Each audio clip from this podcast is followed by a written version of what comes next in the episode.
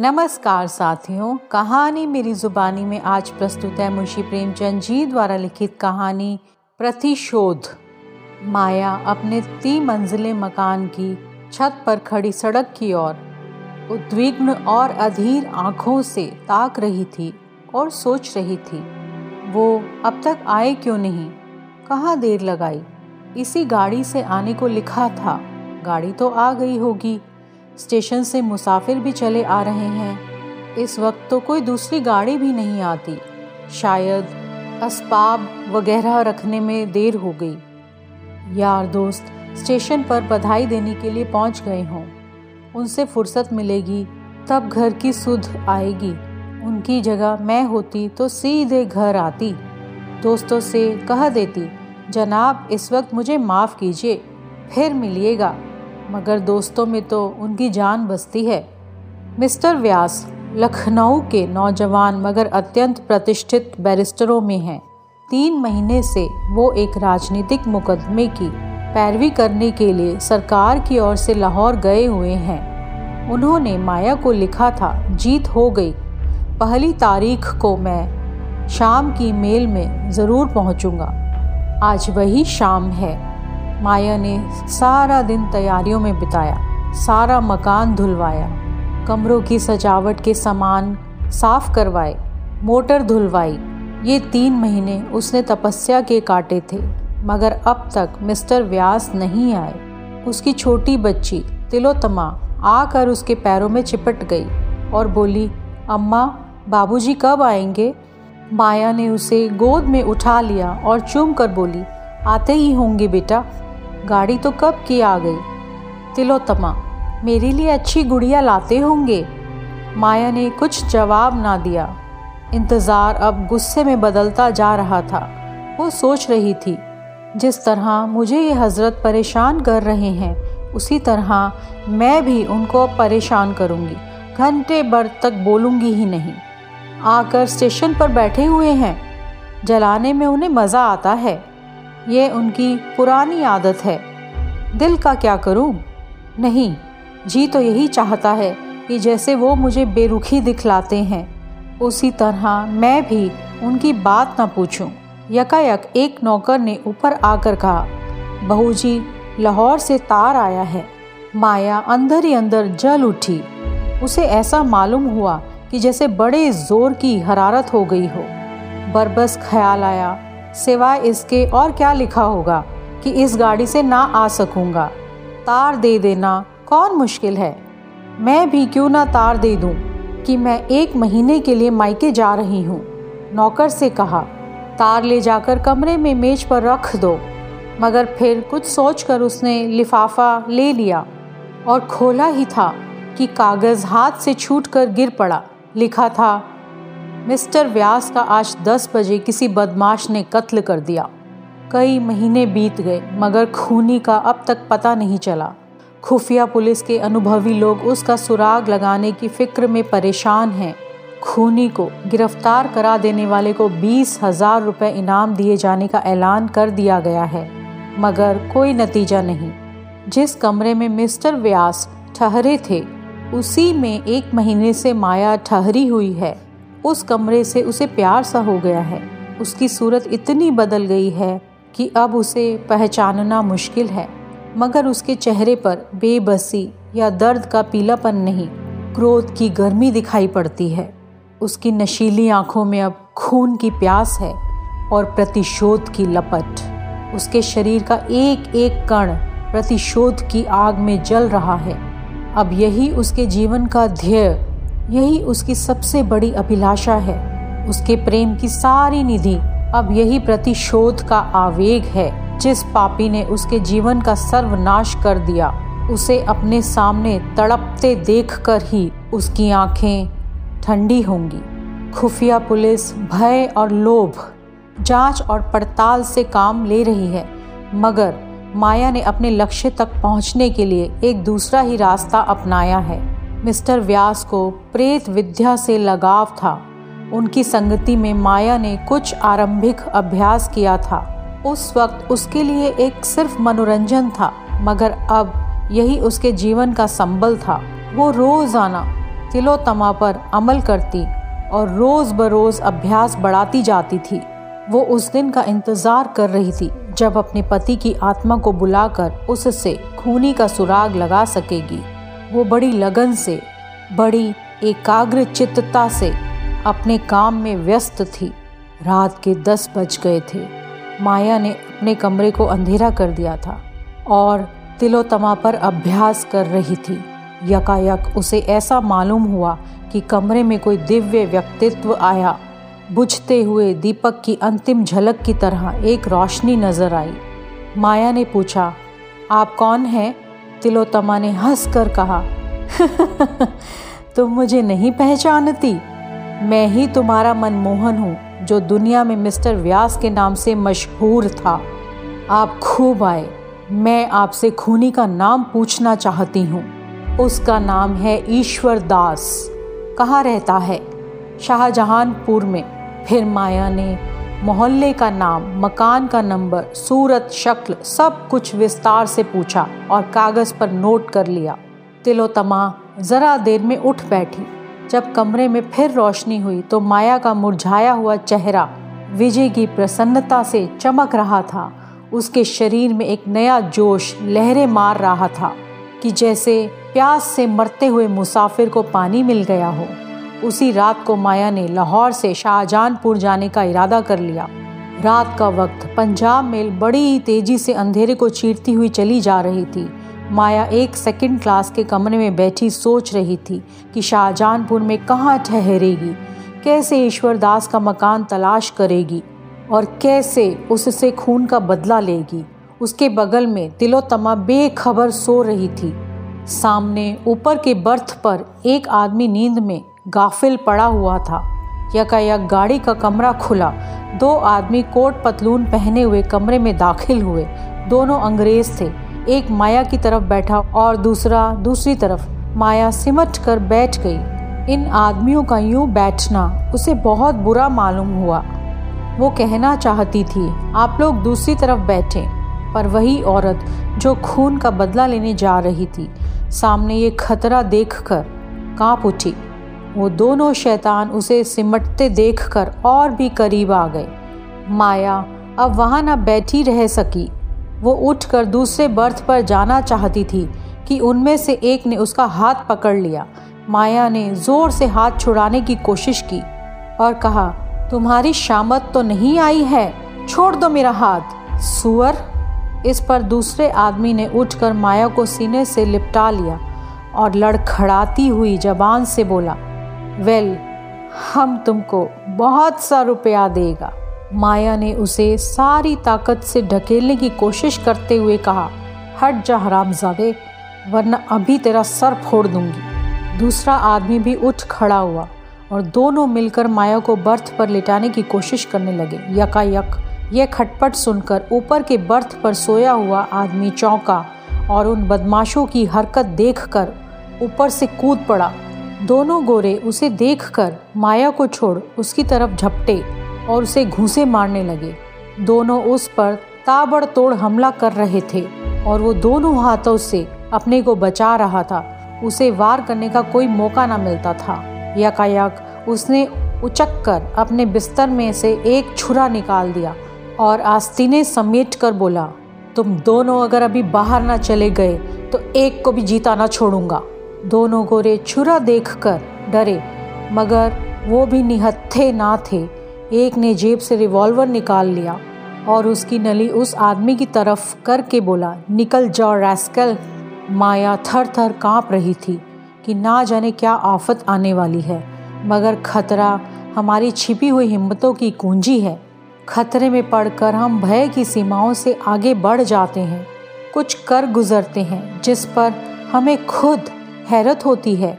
वही माया जो अब तक थर थर काँप रही थी, बिल्ली की तरह कूद कर उस गोरे की तरफ़ लपकी और उसके हाथ से रिवॉल्वर खींचकर गाड़ी के नीचे फेंक दिया। गोरे ने खिसिया कर माया को दांत काटना चाहा, मगर माया ने जल्दी से अपना हाथ खींच लिया और खतरे की जंजीर के पास जाकर उसे ज़ोर से खींचा। दूसरा गोरा अब तक किनारे खड़ा था। उसके पास कोई हथियार ना था, इसलिए वो छुरी के सामने ना आना चाहता था। जब उसने देखा कि माया ने जंजीर खींच ली तो भीतर का दरवाज़ा खोलकर भागा। उसका साथी भी उसके पीछे पीछे भागा। चलते चलते छुरी वाले आदमी ने उसे इतने ज़ोर से धक्का दिया कि वो मुँह के बल गिर पड़ा। फिर तो उसने इतनी ठोकरें, इतनी लातें और इतने घूसे जमाए कि उसके मुँह से खून निकल पड़ा। इतने में गाड़ी रुक गई और गार्ड लालटेन लिए आता दिखाई दिया, मगर वो दोनों शैतान गाड़ी को रुकते देख बेतहाशा नीचे कूद पड़े और उस अंधेरे में ना जाने कहाँ खो गए। गार्ड ने भी ज़्यादा छानबीन ना की और करता भी तो उसे अंधेरे में पता लगाना मुश्किल था। दोनों तरफ़ खड्डे थे। शायद किसी नदी के पास थे। वहाँ दो क्या दो सौ आदमी उस वक्त बड़ी आसानी से छिप सकते थे। दस मिनट तक गाड़ी खड़ी रही, फिर चल पड़ी। माया ने मुक्ति की सांस लेकर कहा, आप आज ना होते तो ईश्वर ही जाने मेरा क्या हाल होता। आपके कहीं चोट तो नहीं आई? उस आदमी ने छुरे को जेब में रखते हुए कहा, बिल्कुल नहीं। मैं ऐसा बेसुध सोया हुआ था कि उन बदमाशों की आने की खबर ही ना हुई, वरना मैंने उन्हें अंदर पाँव ही ना रखने दिया होता। अगले स्टेशन पर रिपोर्ट करूँगा। माया, जी नहीं, खाम खा की बदनामी और परेशानी होगी। रिपोर्ट करने से कोई फ़ायदा नहीं। ईश्वर ने आज मेरी आबरू रख ली थी। मेरा कलेजा अभी तक धक धक कर रहा है। आप कहाँ तक चलेंगे? मुझे शाहजहानपुर जाना है। वही तो मुझे भी जाना है। शुभ नाम क्या है? कम से कम आपके उपकारक के नाम से तो अपरिचित ना रहूँ। मुझे तो ईश्वर दास कहते हैं। माया का कलेजा धक से हो गया। ज़रूर, ये वही खूनी है। इसकी शक्ल सूरत भी वही है, जो उसे बतलाई गई थी। उसने डरते डरते पूछा, आपका मकान किस मोहल्ले में है? उस व्यक्ति ने उसी मोहल्ले का नाम बताया। माया का दिल बैठ गया। उसने खिड़की से सिर बाहर निकालकर एक लंबी सांस ली। हाय, खूनी मिला भी तो। इस हालत में जब वो उसके एहसान के बोझ से दबी हुई है, क्या उस आदमी को वो खंजर का निशाना बना सकती है, जिसने बगैर किसी परिचय के सिर्फ़ हमदर्दी के जोश में ऐसे गाढ़े वक्त में उसकी मदद की? जान पर खेल गया। वो एक अजीब उलझन में पड़ गई। उसने उसके चेहरे की तरफ़ देखा। शराफत झलक रही थी। ऐसा आदमी खून कर सकता है? इसमें उसे संदेह था। ईश्वर दास ने पूछा, आप लाहौर से आ रही हैं ना? शाहजहानपुर में कहाँ जाइएगा? अभी तो कहीं धर्मशाला में ठहरूँगी। मकान का इंतज़ाम करना है। ईश्वर दास ने ताज्जुब से पूछा तो वहाँ आप किसी दोस्त या रिश्तेदार के यहाँ नहीं जा रही हैं। कोई ना कोई तो मिल ही जाएगा। यो आपका असली मकान कहाँ है? असली मकान पहले लखनऊ में था। अब कहीं नहीं है। मैं बेवा हूँ। ईश्वर ने शाहजहानपुर में माया के लिए एक अच्छा मकान तय किया। एक नौकर भी रख दिया। दिन में कई बार हाल चाल पूछने आता, माया कितना ही चाहती थी कि उसके एहसान ना ले। उससे घनिष्ठता ना पैदा करे। मगर वो इतना नेक, इतना बामू रौवत और शरीफ था कि माया मजबूर हो जाती थी। एक दिन वो कई गमले और फर्नीचर लेकर आया। कई खूबसूरत तस्वीरें भी थी। माया ने त्योरियाँ चढ़ा कर कहा, मुझे साज सामान की बिल्कुल ज़रूरत नहीं। आप नाइक तकलीफ़ कर रहे हैं। ईश्वरदास ने इस तरह लज्जित होकर कहा कि जैसे उससे कोई भूल हो गई हो। और कहा, मेरे घर में ये चीज़ें बेकार पड़ी थी, लाकर रख दी। मैं इन टीम टाम की चीज़ों का गुलाम नहीं बनना चाहती। ईश्वर दास ने डरते डरते कहा, अगर आपको नागावार हो तो उठवा ले जाऊँ। माया ने देखा कि उसकी आँखें भर आई हैं। मजबूर होकर बोली, अब आप ले आए हैं तो रहने दीजिए। मगर आगे से कोई ऐसी चीज़ ना लाइएगा। एक दिन माया का नौकर ना आया। माया ने आठ नौ बजे तक उसकी राह देखी। जब अभी तक ना आया तो उसने जूठे बर्तन मांझना शुरू किया। उसे कभी अपने हाथ से चौका बर्तन करने का संयोग ना हुआ था। बार बार अपनी हालत पर रोना आता था। एक दिन वो था कि उसके घर में नौकरों की पलटन थी। आज उसे अपने हाथों बर्तन मांजने पड़ रहे हैं। तिलोतमा दौड़ दौड़ कर बड़े जोश से काम कर रही थी। उसे कोई फ़िक्र ना थी। अपने हाथों से काम करने का, अपने को उपयोगी साबित करने का, ऐसा अच्छा मौका पाकर उसकी खुशी की सीमा ना रही। इतने में ईश्वरदास आकर खड़ा हो गया और माया को बर्तन मांजते देख कर बोला, ये आप क्या कर रही हैं? रहने दीजिए, मैं अभी एक आदमी को बुलवाए देता हूँ। आपने मुझे खबर क्यों ना दी? राम राम, उठ जाइए वहाँ से। माया ने लापरवाही से कहा, कोई ज़रूरत नहीं, आप तकलीफ़ ना कीजिए, मैं अभी मांझे लेती हूँ। इसकी ज़रूरत भी क्या? मैं एक मिनट में आता हूँ। नहीं, आप किसी को ना लाइए, मैं इतने बर्तन आसानी से धो लूँगी। अच्छा तो लाइए, मैं भी आपकी मदद करूँ। ये कहकर उसने डोल उठा लिया और बाहर से पानी लेने दौड़ा। पानी लाकर उसने मंझे हुए बर्तनों को धोना शुरू किया। माया ने उसके हाथ से बर्तन छीनने की कोशिश करके कहा, आप मुझे क्यों शर्मिंदा करते हो? रहने दीजिए, मैं अभी साफ़ किए डालती हूँ। आप मुझे शर्मिंदा करती हैं, या मैं आपको शर्मिंदा कर रहा हूँ? आप यहाँ मुसाफिर हैं। मैं यहाँ का रहने वाला हूँ। मेरा धर्म है कि आपकी सेवा करूँ। आपने एक ज़्यादती तो यह की कि मुझे ज़रा भी खबर ना दी। अब दूसरी ज्यादती ये कर रही हैं, मैं इसे बर्दाश्त नहीं कर सकता। ईश्वर दास ने ज़रा सी देर में सारे बर्तन साफ़ करके रख दिए। ऐसा मालूम होता था कि वो ऐसे कामों का आदि है। बर्तन धोकर उसने सारे बर्तन पानी से भर दिए और तब माथे से पसीना पहुँचता हुआ बोला, बाज़ार से कोई चीज़ लानी हो तो बतला दीजिए, अभी ला दूँ। माया, जी नहीं, माफ़ कीजिए। आप अपने घर का रास्ता लीजिए। ईश्वर दास तिलोतमा आओ, आज तुम्हें सैर करा लाए माया, जी नहीं, रहने दीजिए, इस वक्त सैर करने नहीं जाती। माया ने ये शब्द इतने रूखेपन से कहे कि ईश्वर दास का मुँह उतर गया। उसने दोबारा कुछ ना कहा, चुपके से चला गया। उसके जाने के बाद माया ने सोचा, मैंने उसके साथ कितनी बेमुरौवती की। रेलगाड़ी की उस दुखद घटना के बाद उसके दिल में बराबर प्रतिशोध और मनुष्यता में लड़ाई छिड़ी हुई थी। अगर ईश्वर दास उस मौके पर स्वर्ग के एक दूत के रूप में ना आता तो आज उसकी क्या हालत होती? ये ख्याल करके उसके रोए खड़े हो जाते और ईश्वर दास के लिए उसके दिल की गहराइयों से कृतज्ञता के शब्द निकलते। क्या अपने ऊपर इतना बड़ा एहसान करने वाले के खून से अपने हाथ रंगेगी, लेकिन उसी के हाथों से उसे ये मनहूस दिन भी तो देखना पड़ा। उसी के कारण तो उसने वो रेल का सफ़र किया था, वरना वो अकेले बिना किसी दोस्त या मददगार के सफ़र ही क्यों करती? उसी के कारण तो आज वो वैधव्य की विपत्तियाँ झेल रही है और सारी उम्र झेलेगी। इन बातों का ख्याल करके उसकी आँखें लाल हो जाती। मुँह से एक गर्म आह निकल जाती थी।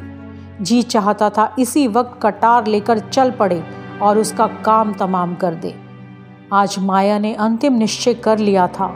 उसने ईश्वर दास को दावत दी थी। यही उसकी आखिरी दावत होगी। ईश्वर दास ने उस पर एहसान ज़रूर किए हैं, लेकिन दुनिया में कोई एहसान, कोई नेकी उस शोक के दाग को नहीं मिटा सकती है।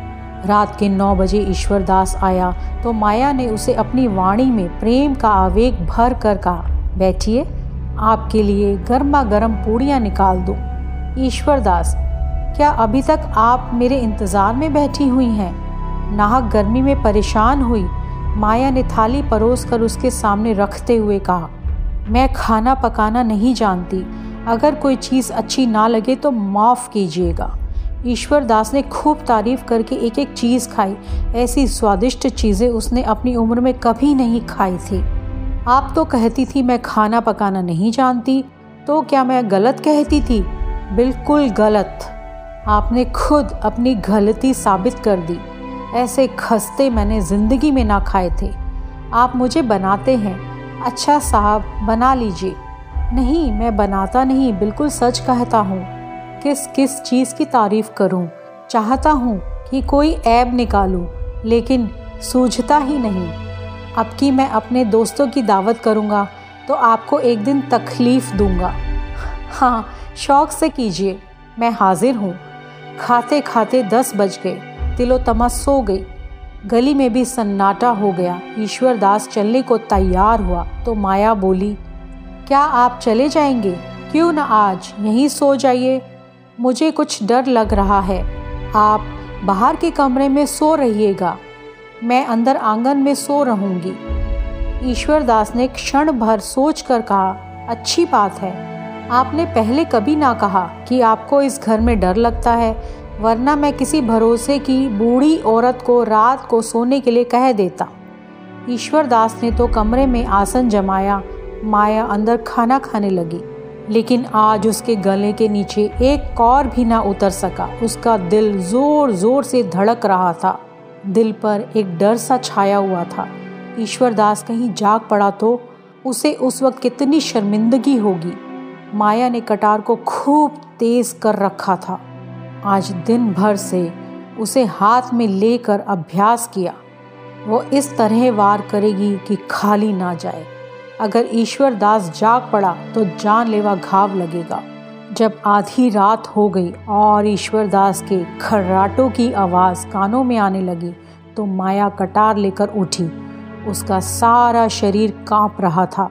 भय और संकल्प, आकर्षण और घृणा एक साथ कभी उसे एक कदम आगे बढ़ा देती, कभी पीछे हटा देती। ऐसा मालूम होता था कि जैसे सारा मकान, सारा आसमान चक्कर खा रहा है। कमरे की हर एक चीज़ घूमती हुई नज़र आ रही थी, मगर एक क्षण में ये बेचैनी दूर हो गई और दिल पर डर छा गया। वो दबे पाँव ईश्वरदास के कमरे तक आई, फिर उसके कदम वहीं जम गए।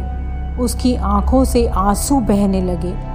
आह, मैं इतनी कमज़ोर हूँ कि जिस आदमी ने मेरा सर्वनाश कर दिया, मेरी हरी भरी खेती उजाड़ दी, मेरे लह लहाते हुए उपवन को वीरान कर दिया। मुझे हमेशा के लिए आग के जलते हुए कुंडों में डाल दिया। उससे मैं खून का बदला भी नहीं ले सकती। वो मेरी ही बहनें थी जो तलवार और बंदूक लेकर मैदान में लड़ती थी। दहकती हुई चिता में हँसते हँसते बैठ जाती थी। उसे उस वक्त ऐसा मालूम हुआ कि मिस्टर व्यास सामने खड़े हैं और उसे आगे बढ़ने की प्रेरणा दे रहे हैं। कह रहे हैं कि क्या तुम मेरे खून का बदला ना लोगी? मेरी आत्मा प्रतिशोध के लिए तड़प रही थी। क्या उसे हमेशा हमेशा यूँ ही तड़पाती रहोगी? क्या यही वफा की शर्त थी? इन विचारों ने माया की भावनाओं को भड़का दिया।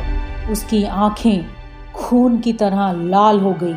होठ दांतों के नीचे दबे रह गए और कटार के हत्थे पर मुट्ठी बंद गई। एक उन्माद सा छा गया। उसने कमरे के अंदर पैर रखा। मगर ईश्वरदास की आँखें खुल गई।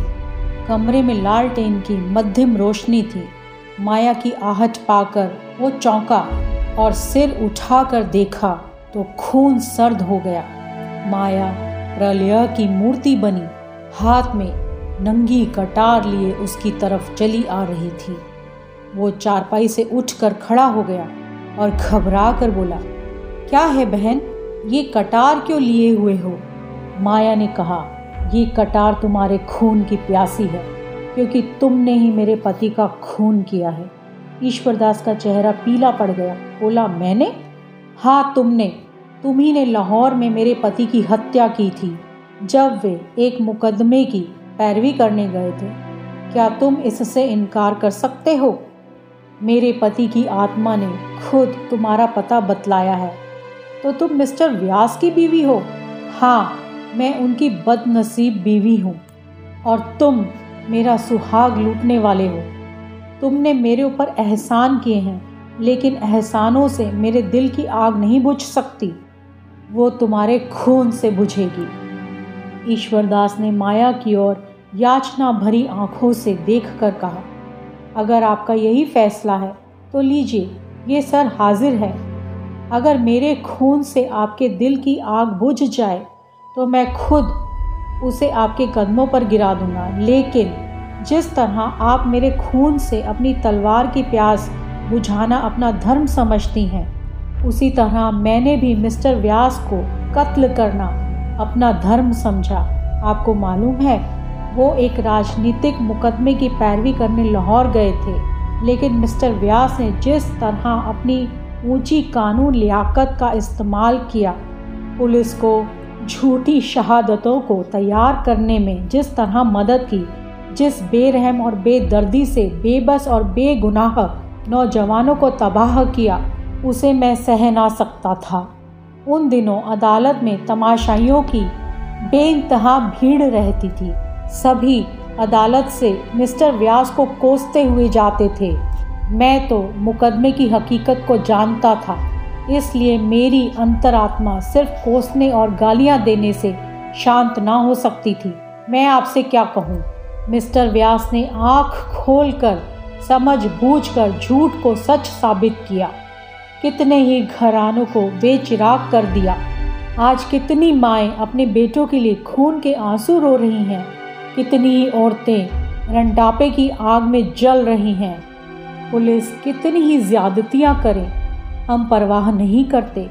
पुलिस से हम इसके सिवा और कोई उम्मीद रखते भी नहीं। उसमें ज़्यादातर जाहिल शहदे लुच्चे भरे हुए हैं। सरकार ने इस मुकदमे को कायम ही इसलिए किया है कि वह रियाया को तंग करे, मगर वकीलों से हम इंसाफ की उम्मीद रखते हैं। हम उनकी इज़्ज़त करते हैं। वे उच्च कोटि के पढ़े लिखे सजग लोग होते हैं। जब ऐसे आदमियों को हम पुलिस के हाथों कठपुतली बना हुआ देखते हैं तो हमारे क्रोध की सीमा नहीं रहती। मैं मिस्टर व्यास का प्रशंसक था, मगर जब मैंने उन्हें बेगुनाह मुलजिमों से जबरन जुर्म का इकबाल कराते हुए देखा तो मुझे उनसे नफ़रत हो गई। गरीब मुलजिम रात दिन भर उल्टे लटकाए जाते थे, सिर्फ़ इसलिए कि वो अपना जुर्म कबूल करें। जो उन्होंने कभी किया ही नहीं। उनकी नाक में लाल मिर्च का धुआँ डाल दिया जाता था। मिस्टर व्यास, ये सारी ज्यादतियाँ सिर्फ़ अपनी आँखों से देखते ही नहीं थे, बल्कि उन्हीं के इशारे पर वो की जाती थी। माया के चेहरे की कठोरता जाती रही। उसकी जगह जायज़ गुस्से की गर्मी पैदा हुई। बोली, इसका आपके पास कोई सबूत है कि उन्होंने मुलजिमों पर ऐसी सख्तियाँ की? ये सारी बातें आम तौर पर मशहूर थी। लाहौर का बच्चा बच्चा जानता है। मैंने खुद अपनी आँखों से देखी। इसके सिवा मैं और क्या सबूत दे सकता हूँ? उन बेचारों का बस इतना कसूर था कि वो हिंदुस्तान के सच्चे दोस्त थे। अपना सारा वक्त प्रजा की शिक्षा और सेवा में खर्च करते थे। भूखे रहते थे। प्रजा पर पुलिस हुक्काम की सख्तियाँ ना होने देते थे। बस यही उनका गुनाह था। और इसी गुनाह की सजा दिलाने में मिस्टर व्यास पुलिस के दाहिने हाथ बने हुए थे। माया के हाथ से खंजर गिर पड़ा। उसकी आँखों में आँसू भर आए। बोली, मुझे ना मालूम था कि वे ऐसी हरकतें भी कर सकते हैं। ईश्वर दास ने कहा, ये ना समझिए कि मैं आपकी तलवार से डर कर वकील साहब पर झूठे इल्ज़ाम लगा रहा हूँ। मैंने कभी ज़िंदगी की परवाह नहीं की। मेरे लिए कौन रोने वाला बैठा हुआ है, जिसके लिए ज़िंदगी की परवाह करो? अगर आप समझती हैं कि मैंने अनुचित हत्या की है तो आप इस तलवार को उठाकर इस ज़िंदगी का खात्मा कर दीजिए। मैं ज़रा भी ना झिझकूँगा। अगर आप तलवार ना उठा सकें तो पुलिस को खबर कर दीजिए। वो बड़ी आसानी से मुझे दुनिया से रुखसत कर सकती हैं। सबूत मिल जाना मुश्किल ना होगा। मैं खुद पुलिस के सामने जुर्म का इकबाल कर लेता, मगर मैं इसे जुर्म नहीं समझता। अगर एक जान से सैकड़ों जाने बच जाएँ तो वो खून नहीं है। मैं सिर्फ़ इसलिए ज़िंदा रहना चाहता हूँ कि शायद किसी ऐसे ही मौके पर फिर मेरी ज़रूरत पड़े। माया ने रोते हुए कहा अगर तुम्हारा बयान सही है तो मैं आपका खून माफ़ करती हूँ। तुमने जो किया, इसका फैसला ईश्वर करेंगे। तुमसे मेरी यही प्रार्थना है कि मेरे पति के हाथों जो घर तबाह हुए हैं, उनका मुझे पता बतला दो। शायद मैं उनकी कुछ सेवा कर सकूँ। कहानी सुनने के लिए आपका धन्यवाद। आपका दिन शुभ हो।